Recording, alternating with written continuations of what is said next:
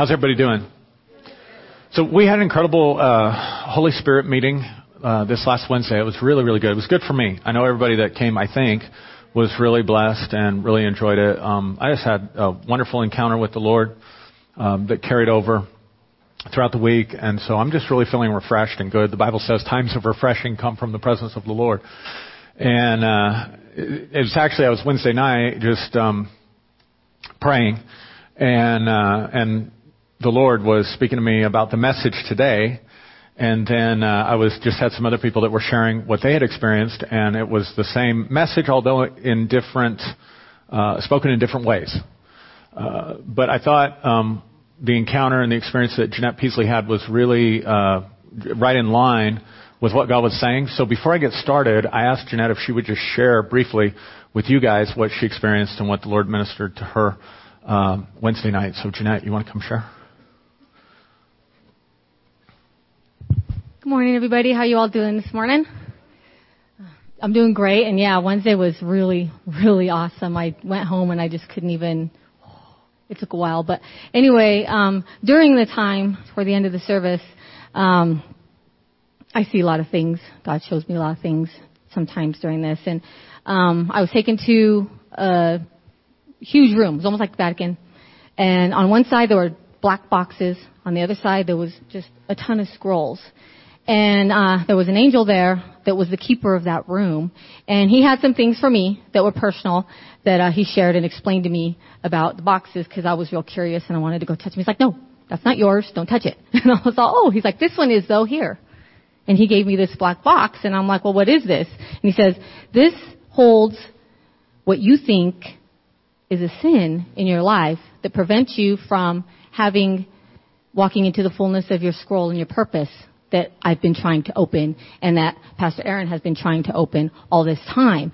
And you're not the only one. All these boxes belong to somebody who believe that they're not worthy of walking into their purpose, their life, their scroll, whatever. This side, here's your scroll. Whoop, he brings it, gives it to me, and opened it, and I noticed that it was only half revealed. And he said, that's because you've only stepped into this much because you've let go of some things, but until you fully let go of everything that you believe is a sin that is keeping you from me, you need to understand I love you no matter what. I love all of you. I love the good, the bad, the ugly, the pretty, the everything. I, I made you how I made you and I love you that way. So you have a choice.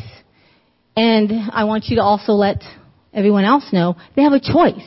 You can take this box and you can keep it and you can hold it close and you can have you can have, you can be a person that's supposed to spread joy to people and enjoy the joy, but instead you turn to drugs and alcohol or something because you want to keep creating something that you won't take from me because you're afraid of the sin that you have. So, that was just an example. So, or you can take the scroll. But once you take this scroll, he shows me this doorway that opened with fire, blue fire, there's, a lot of fire in this tunnel. He said, you walk through with this scroll and it's all going to fall away and you will be in your purpose. And so will they. So basically, pick the scroll, man. because the box is not fun and the box will just burn away and turn to ash. So that's what I saw was really awesome. I came out of that and had a great time rolling on the floor laughing with Laurie and everything. So really just feel that we have a choice and we can continue to believe the lie that we think is a sin and keep it in this black box that we don't want to reveal ourselves, or we can actually take that scroll and move forward and be purified and how we're supposed to be. So it was awesome. Come with me to Deuteronomy chapter 1. Deuteronomy chapter 1, then we're going to look in Matthew 18. And we're looking at living a supernatural lifestyle as opposed to a supernatural once in a while. Most Christians, if they're fortunate, let's just be honest, have a supernatural once in a while. Once in a, great while, they get, uh, they have an encounter like what Jeanette's talking about, or once in a great while they hear the voice of God, or see a miracle or a healing or something like that. But as, as God's kids, as His sons and daughters, we're not just called to have a supernatural once in a while. Our lifestyle should be supernatural. It really should, and it really can be. Let me just put it that way, because should kind of put something on there that probably God doesn't intend. If you want to go live just a perfectly natural, normal life with no adventure, uh, being able to, with a lot of predictability and just being able to know what is coming next and have God in a box where he has, you know, theologically you've just got him all figured out and you know exactly what he's going to do and you know exactly how to relate to him, then he's going to love you and that's going to be great and you go do that. And we bless you in that. And there's a place for you here. For some of the rest of us who want to have the adventure of a supernatural lifestyle, it's available. How about that? That's a better way to say it. So, how do we do that though?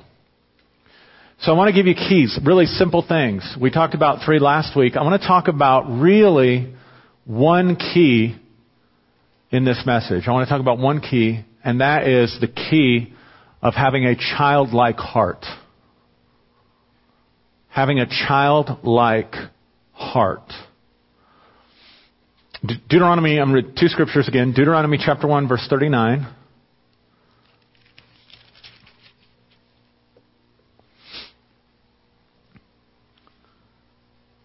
God's talking to Israel through Moses. He's talking to the generation that will not inherit the land. And he says, and the little ones who you said would be taken captive, your children who do not yet know good from bad, they will enter the land. I will give it to them and they will take possession of it. Notice who gets to enter. It's the little kids who don't yet know good from bad. But notice what the older generation is saying. They're saying if you don't know good from bad, you're going to be preyed upon. You're going to be a victim. In fact, one translation says, your little ones that you said would be victims because they did not know good from bad. So, the generation that's dying off, the generation of death, says, you have to know good from bad in order to survive. But God says, it's the little ones who do not yet know good from bad that get to enter the land.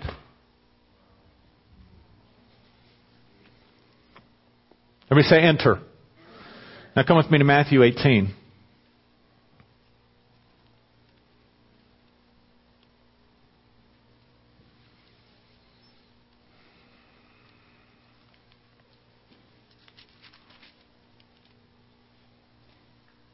Verse 1.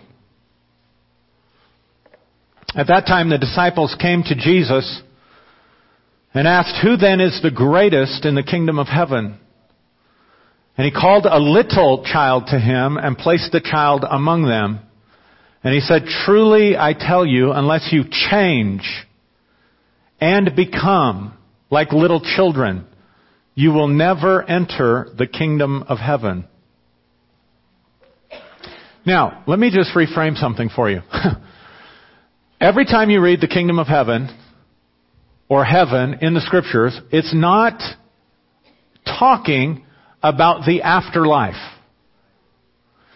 If you don't get that, you're going to mess up every time you read the Bible.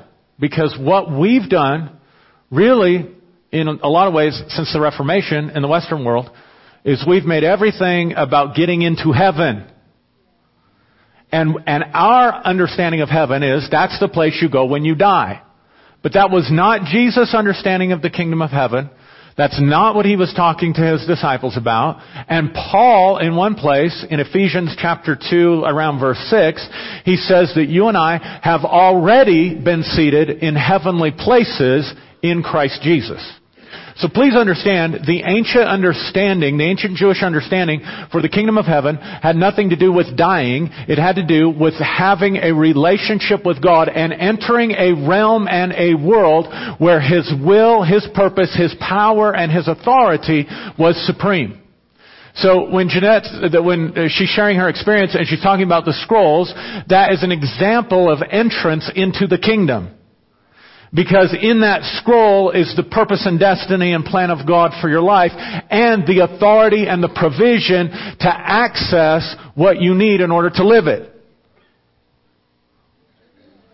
So we're talking about encountering the supernatural. When we're talking about entering the kingdom, we're talking about encountering the supernatural.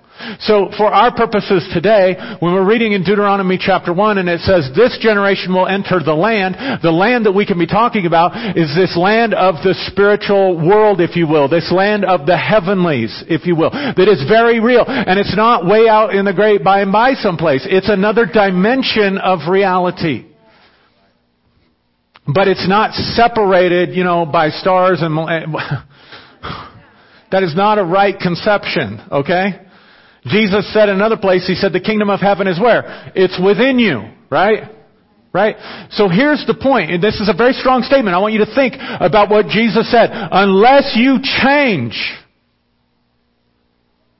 unless you change and become like little children, you will not enter the kingdom of heaven. Or you will not be able to have a supernatural lifestyle. You will not really be able to experience what God has for you. And you really won't be able to experience the relationship that God wants for you if you don't first change as an adult, change and become like a little child. A little child. A little child that has not yet learned good from bad.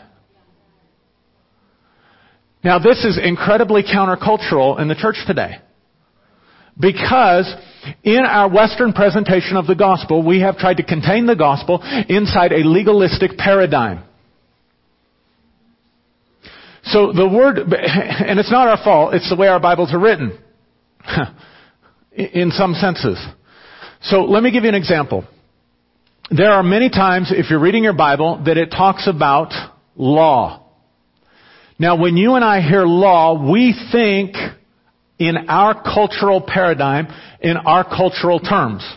So we will present the gospel out of our cultural paradigm with metaphors like this. God is a judge.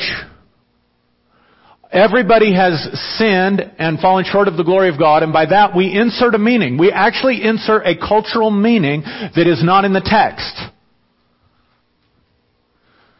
Because there, there was not a judicial system like this in the ancient world, so they could not have been thinking like this. But here's how we do it. God is a judge, and everybody else is a lawbreaker. And what God is primarily interested in is that you don't break the laws. But because you've all broken the laws, God still has to be just and has to do something. So, and, and the some, and for some reason we think the something that he has to do because we're working inside our own cultural metaphors, then we think, okay, what does a judge do if somebody's guilty? He sentences them. Well, what's the next thing that happens after they get sentenced? Punishment. So we work it out inside our cultural paradigm. So we say, if, if there's, if there's a crime and there's a guilt, there has to be punishment or God is unjust. Because we're working justice from our cultural understanding as well. Because in our culture, it's justice when somebody is punished for what they did. In God's culture, justice happens when what was done is restored or fixed.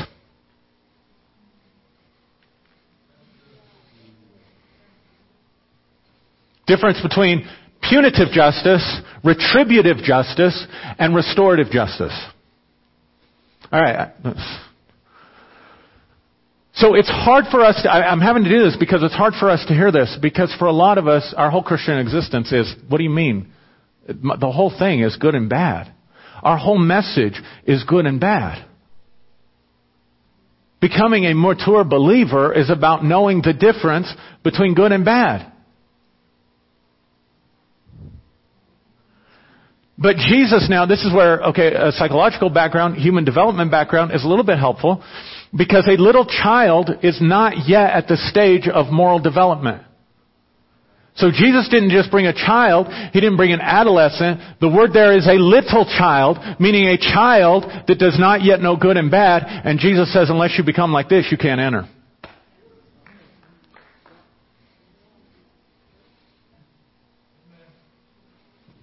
I'm just telling you what the Bible says. Jesus said, unless you change and become like this, you cannot enter. But our whole system is built on good and bad. Now watch this. Let, you know the story, right? I mean, I've done this story a thousand times, and I can see the look on your faces like he's going back to the garden again. the garden story again. But it, we got to get it. We got to get it. Because the temptation for Adam and Eve was not to do something evil.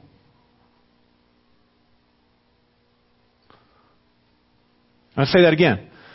The way the serpent tempted, the serpent did not tempt Adam and Eve to do something evil. He tempted, or the serpent tempted Adam and Eve to eat a knowledge. To consume a knowledge that had just as much good in it as it did bad. So that the reality is the good is, you've heard me say this a thousand times, the good is just as deadly as the bad. And did you know in the way the author does the story, sin is not even introduced in the story. You have to make it, you have to put it there. It's not in the text. Yeah, God told them, don't eat at the tree. And they did it anyway. And they were punished. So we already start working that paradigm. But there's more to the story than that. We'll come back to that in a minute. Let's come back to being like a child. Very simple illustration. See, we, we make supernatural stuff is not, the supernatural stuff that God does is not separate from this world. It's integrated into this world. The spiritual world is not separate from this world. It's integrated into this world. That's the whole meaning of the incarnation, that the Word became flesh. It's the foundation of Christian doctrine is that there's integration between the invisible and the visible in the person of Christ. He's holding all things together in himself. Make sense? So Jesus then can use natural illustra- illustrations for you to learn from. Jesus did not hand his disciples a Bible and say, learn this Bible and you'll be able to do miracles. He said, learn the illustrations from nature. Be observant about nature. Be observant about these things. And if you'll do them, you can enter the kingdom. So instead of handing them a book on child development, like we would in our culture today, he brings an actual child and says, see this? Change and become like this. And if you don't, you won't be able to enter. So let's talk for a minute. What is childlikeness like? I've been so blessed because, you know, the, the Lord is like showing me this stuff and, you know, we're at that stage where we got little children. I want you to think about a child that does not know good from bad. And think about what they're like. They're open. They're spontaneous. They're curious. Basically, children that don't know good from bad, they just live in the flow of life.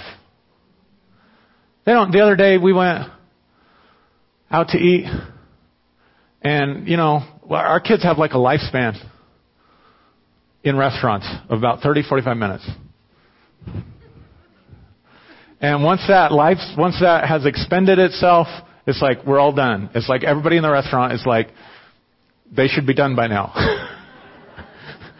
And the older they get, the, the, the rowdier they get, and the more out of control they get. And so here's dad. So you know we have these lots of illustrations. So the other yesterday, just yesterday, we're eating at this restaurant, and they had painted this information. You know how they paint on the windows, like stuff, like you know we're I don't know, I can't remember what it said. But you know what I'm talking about, right? The special or something on the window. And so, when, and we're with my, we're with my in-laws, and so my, my father-in-law goes out to his van, and so somehow we lose track of Josiah. I know it's hard to imagine. Um, cause we only have two, but I promise you if you came to my house, you'd think we had at least four or six boys. If you came to my house and you didn't know us, you'd say, I thought they only had two boys. No. no, I swear I saw four because there was one here and then there was two here and the one downstairs and one outside. no, they're just little Tasmanian guys running around, you know. And so we lose track of Josiah, and Josiah's out there on the window, and I look at the window, and there's Josiah standing there, and he's like scraping with his finger, standing on the window, like gone on the windowsill, and he's standing all plastered up, and he's just doing this. Now nobody told him he's not supposed to do that. He's just open. He's just spontaneous. He's just curious. He's just going with the flow of life. You know, while I'm on the topic of restaurants, I might as well tell him myself. I have tried to dine and dash twice. You know what dining and dashing is, right? twice, but by accident. Because it took them too long. I mean, part of the problem is it took them too long to get us our food. So like, before the food even shows up, like our 30 minutes were done. Like, like I think from now on I'm just to bring a little timer. I'm going to set it on the table at 30 minutes. I'm to hit start. I'm to say, if you don't have my food and everything, forget it. because you will want me to leave as bad as I'm want to leave. I'm just saying right now. And your guests are going to want to sleep. So we're, when Justin Service was here, when Justin was here pre- preaching, we took him to, uh, what's that place? Buffalo Wild Wings, because they have little iPads that the kids can play on, you know? So that gives us, that buys us another 15 minutes. Hallelujah. Thank you, Jesus. And, but it took them too long. So the next thing I know, they're like running around, bumping into tables and I don't even know what. I'm like just gathering them up. I'm like, let's just get them out of here as quick as we can. And so I'm gathering them up and we walk out the, the thing and trying to get six boys, I mean two boys out the door and, and we're standing in the parking lot because Josiah's off chasing a lizard or something. And, and I'm telling you, the manager comes out just mad as heck. And, and he's like, hey, you didn't pay for your bill. Like, oh yeah, that's too time consuming.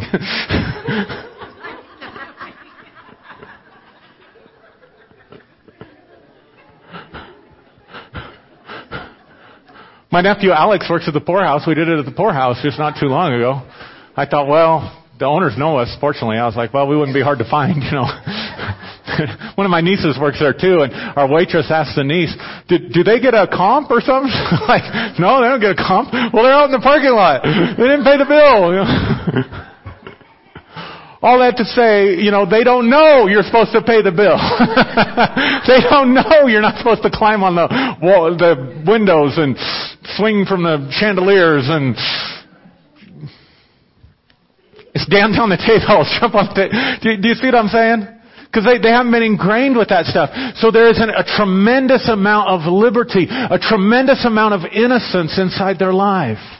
They're just innocent. They're not, they're not, um, so, you know, I'm not, I'm not, what I'm, what I am trying to say, what I think Jesus is trying to say, until you can recapture the innocence of this little child who does not know good and bad, so that your spontaneity comes back to you, so that your curiosity comes back to you, so that your freedom of expression inside your being is restored to you. Unless that happens, you cannot get into the kingdom of heaven to abide. Therefore, you will not be able to live a supernatural lifestyle, you will have to be content with a supernatural once in a while. If you don't learn how to become like a child and have that stuff restored to you, you will not be able to sit at the table even though your place is set. You will have to beg for the crumbs that fall from the table because you don't know the etiquette of the kingdom of God.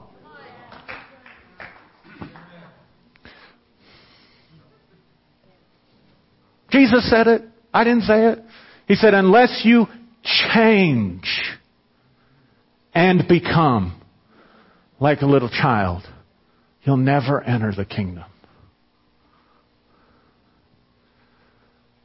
Because here's what happens. There's this whole, there's this whole illusory world out there that operates off the tree, off the good bad tree, with the accuser opening the door to it. The serpent opens the door. The serpent tempts us with the knowledge of good and evil in order that he might uh, have a reference point by which to accuse us in order to keep us out of the things of God. He tempts us with the knowledge of good and bad in order to have a leverage point. Because without that reference, accusation, condemnation, guilt, and shame cannot exist.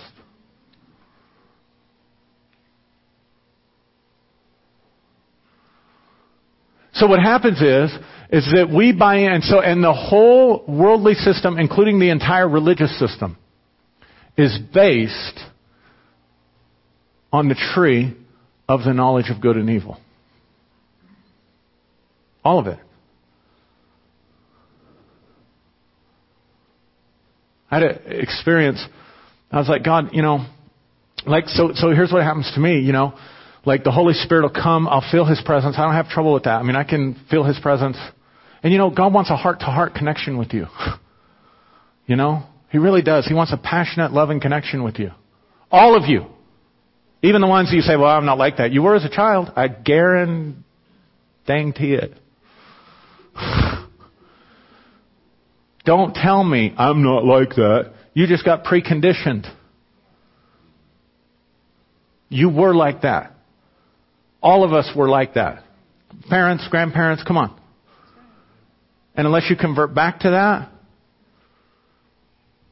you'll just have a supernatural once in a while and not a supernatural lifestyle. So an experience, and so the, the presence of God will come, but it's like lately, it's like I know God wants to take me deeper in something. And it's like I can get right up to the entry point of it. And my problem is I'm too analytical. I start analyzing it. I start examining it. No, that can't, that can't be God. That's not supposed to be like that. But whatever. Right? And I can't enter into it. and so the reason I can't, and, and, and so I'm like struggling. I'm like, Lord, how come I can't enter into these experiences? Now, I've been at this a little bit longer. So there are different entry points. Let's look at it this way. The kingdom of God is like, let's let, this metaphor, totally metaphor. But let's just imagine the kingdom of God like a, let's do it like a giant house. In my father's house there are many rooms. And you may be just going into the entry room. But if you go farther, there's a living room. If you go farther, there's a utility room. And each one of these rooms has an entry point. Right? So you might just be, you might be outside the house wanting to come in the door of God's presence but every time you try to experience the presence of God, meaning every time you try to pray, every time you try to relate to Him, every time you get into worship, you, you, you just start to get there. Maybe you get right up to the door, but you start thinking about everything that's bad, everything that's wrong, everything that's bad with you, everything that's wrong with you, everything that's wrong with your life, every mistake you ever made, every problem you ever had, and if you're not blaming yourself, you're blaming somebody else because you shouldn't be in this situation. If they would have just done right, right and did right and done right and whatever, then I wouldn't be in this situation. Or, and I said this in the first service and I know it sent shockwaves to everybody, you're blaming God. And I'm going to tell you something, and I absolutely mean this. You have not even begun, listen to me very carefully. You have not even begun to experience the life God has for you if you have not ever learned how to forgive God.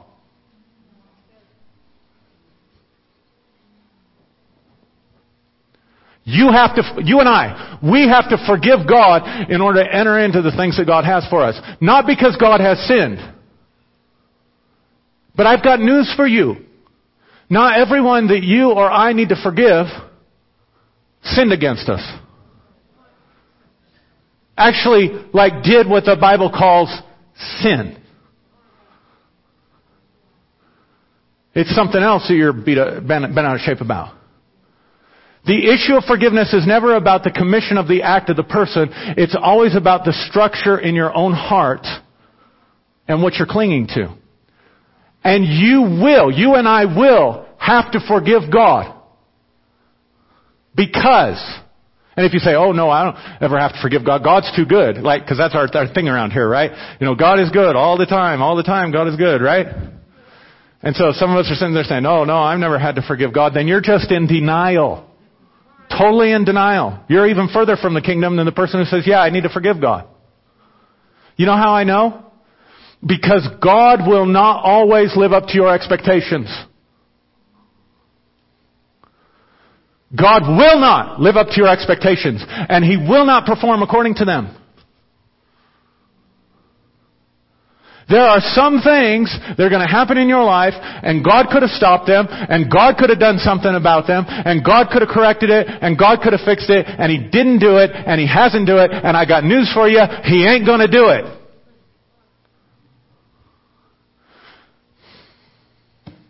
Yeah, but I gotta believe. How long you been believing? Yeah, but you shouldn't talk like that. How long you been talking positive? All that does, all you're doing is trying to reaffirm yourself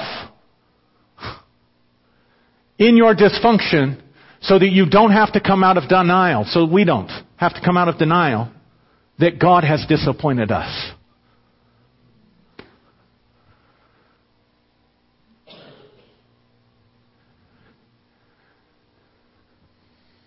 It's part of returning to childlikeness. Because a child doesn't know what to expect. So he's not always measuring, or her is not always measuring her experience by her expectations. A child doesn't know what the rules are and how things are supposed to work. So when they work the rules that they were given, and they work the principles that they were given, and they work the plans that they were given, they're not struggling with disappointment because it didn't work out the way it was supposed to. That make sense? I really took a rabbit trail. God will disappoint you. Does not mean he sinned against you, and that's no reason for you to just pick up your toys and go home. We're talking about childlikeness, not childishness. There's a difference between childlike wonder and awe and you, know what I'm saying? And children, they just go with the flow of life too, though, don't they? Children process their emotions really quickly. Listen, I disappoint my kids all the time, and it's amazing to me, it's amazing to me how I can disappoint my kids and then five minutes later, I mean really discipline my kids, dis- disappoint them because for whatever reason, maybe I disciplined them, maybe I was supposed to bring them something home from the trip and I forgot to go to the toy store when I was there, or, or who knows? Maybe I promised I was going to do something for them and I didn't do it, right? And so they're, so they're, they're, whether the disappointment's legitimate or not is not the issue. But they can be totally disappointed with me, totally upset with me, crying, saying, Daddy, I hate you. And then five minutes later we sit around the dinner table and they're praying a heartfelt grace, thank you for my mommy and daddy. And then ten minutes later they're crawling up in my lap and wanting to be with me. Why? Because they process things really quickly because they're not judging things at the good bad tree. So even when you're childish with God, if you're really childlike, it doesn't stick. Because nothing sticks to a child because a child doesn't expect permanence.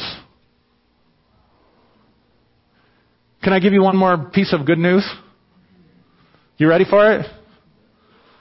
Everything you have, everything you have in this world, everything I have, you're going to lose.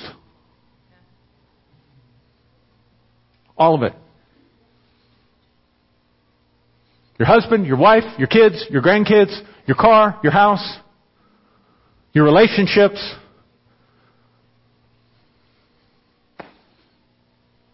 Your healthy body.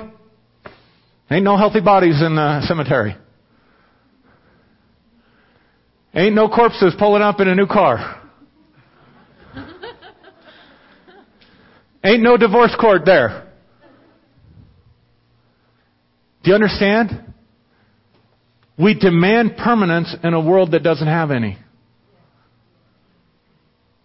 And when it doesn't meet our expectations, emotionally now we're stuck.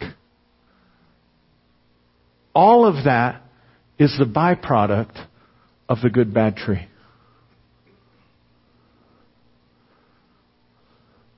So you fight, so here's what we do. I do this. I, I'm saying you because I'm projecting. I'm preaching to myself, but really, I mean, I really am. You ever do that? You say, well, you know how such and such is, and it's, and they're talking about themselves. Well, you know how it is when you get disappointed? And I always have fun with people and say, well, I know how it is when I get disappointed, but I don't know how it is when you get disappointed. That's what I'm doing. I'm saying you, but I'm talking to myself. Right? What happens is, is we compromise who we are in our essence, thinking that we can preserve something that cannot be preserved. So we exchange the eternalness of who we are for the illusory promise of solidity in the world of temporality. Yeah, somebody's like, what did he just say?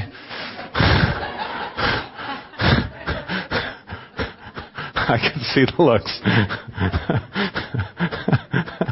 Trey, you want to interpret that for me? I get, y'all, he needs the interpretation. Watch this. All right. Who you are in your being, who you came from the womb, that, that the you that's childlike, that's eternal. That lasts forever. You will have eternal life. But everything else, status, job, family, relationships, everything else is passing away. Everything else. And what happens is, is we compromise, we shave off pieces of who we are in order to fit in this illusory, in this, in this lying world of deception to try to acquire or maintain something that we were never meant to keep. So we sacrifice eternity for the sake of something that's passing away. And we lose them both.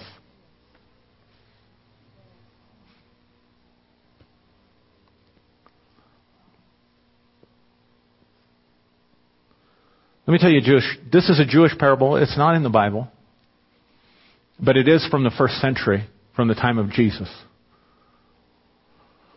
So chances are really good that Jesus knew this parable, even if it's not in our Bible.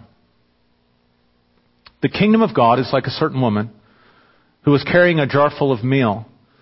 And while she was walking on a road, still some distance from home, the handle of the jar broke, and the meal emptied out behind her on the road.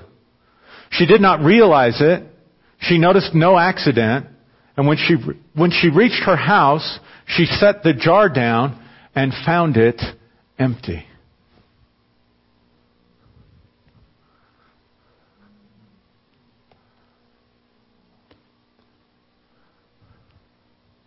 So Jeanette was talking about the scroll. God wrote a scroll about you. He, he, he put, he saw your days. He knew who he wanted you to be. And he, he wrote all of that inside your essence, inside your being. Let's use a different metaphor. He sent you into this world as a vessel containing meal, wheat, flour, something that would sustain you and others. But as we start out, our vessels get broken. Sometimes we notice, but sometimes we don't notice. Sometimes there's somebody to blame, but oftentimes there's nobody to blame. It's just an accident. And we're going on the journey, and what we don't realize is that everything that God put in us that we were supposed to enjoy and share with the world is leaking out behind us while we're distracted by all that we think that the world has to offer us. Judging ourselves the whole way for not measuring up, not fitting in, not having enough, not being enough, not doing enough, blinded at the tree of the knowledge of good and evil, losing our life the whole way. And in this parable, I think Jesus would have told this parable a little bit differently. I'll give you how I think Jesus would have told it. And the story, the story is intended to tell you watch your vessel, watch your meal, guard your meal. Don't compromise it along the way and lose it along the way because you want to get something that maybe you weren't even intended to have. Because you bought into a lie that you had to be something in order to be something.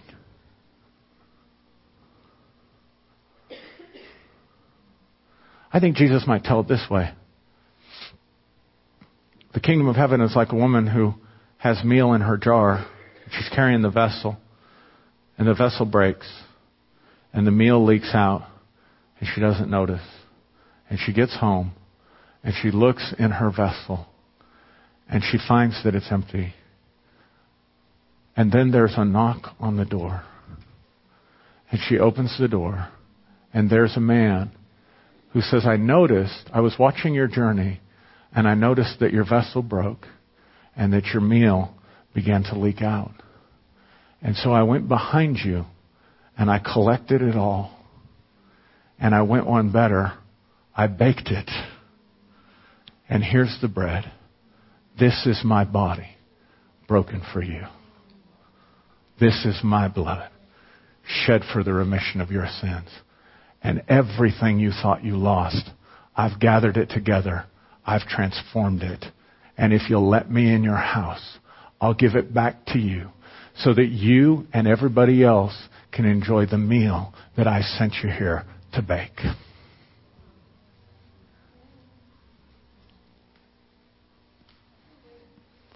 Do you understand that when God taught, when Luke talks about the lost coin and the lost sheep and the lost son, he's not just talking about people that we've judged and said they don't get in, but we do.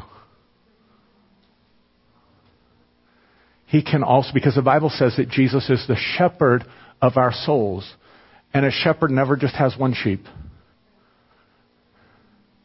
So if he's the shepherd of your soul, you, you have many sheep inside you. And God cares so much about all your lost sheep. He cares so much about one lost coin in your life that he'll sweep the entire house looking for the one coin so that he can give it back to you. He cares so much about the one lost sheep that he'll scour the countryside looking for that lost sheep in order to restore it to you. He cares so much about one lost child that he'll be willing to sacrifice everything in that culture that gives him honor and run to a son that dishonored him, not demanding recompense, but in order to restore the lost son who has come home.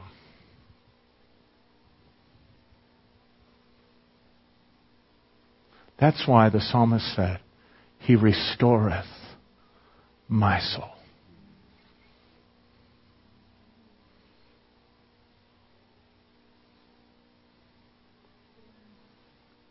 So if you don't have spontaneity, if you don't have joy, if you don't have curiosity, if you don't have that childlikeness, where did it leak out?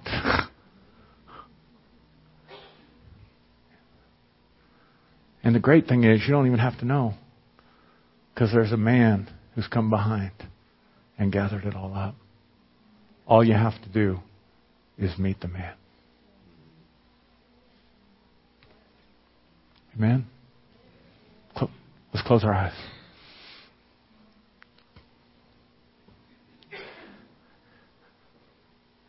Come on, gang. I mean, I don't know if this, like, this wrecks me. I mean, this really just wrecks me.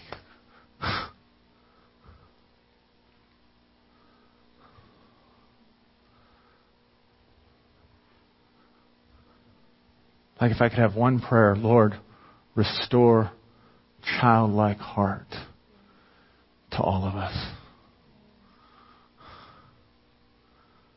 A little child that doesn't know good from bad.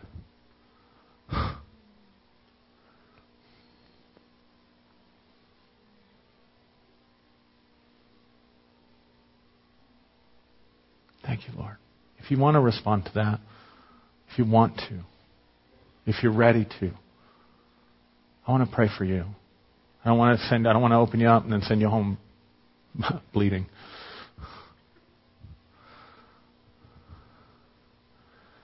So, come on. If that's you today, and it could be every person in this room, and it may be nobody, you know, hey, you win some, you lose some. As a preacher, I mean, it doesn't matter to me, is what I'm trying to say. But if it matters to you, if it matters to you, I want to give you a chance to respond. So would you just come? Just, you know, no fanfare, music, just, just come.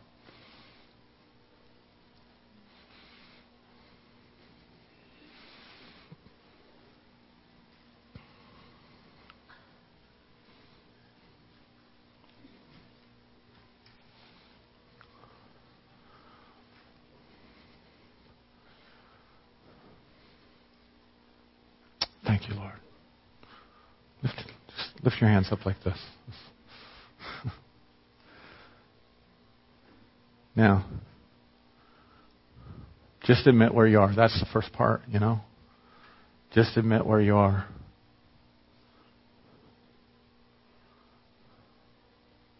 Just in your heart, Lord, here I am. Lord, I've lost so much of myself. I've compromised so much of myself at the tree of knowledge. Some of you are so tired of having to get it right. You're so tired of having to get it right. You're so tired of having to be right. It's exhausting. it really is. Why don't you lay that need down? Maybe for you that's where it starts. You just, I'm going to lay that need to be right. Some of you, it's okay to say, you know what? I'm mad at God. Life didn't turn out according to my expectations, and it's God's fault. just admit that to yourself. It's not really, but just admit that to yourself. That you're thinking that. All that happened was God didn't live up to your expectations. Father, in Jesus' name, I thank you for your presence. Thank you for your power. Thank you for all your wonderful kids. Thank you for all your sons and daughters. Lord, would you baptize us afresh and anew? With your presence. Would you baptize us afresh and anew with, with such a wonderful work of who you are? That you would gather up the broken pieces, you would gather up the lost pieces, you would gather up the shattered pieces and bring them back together. Father, I bless your people.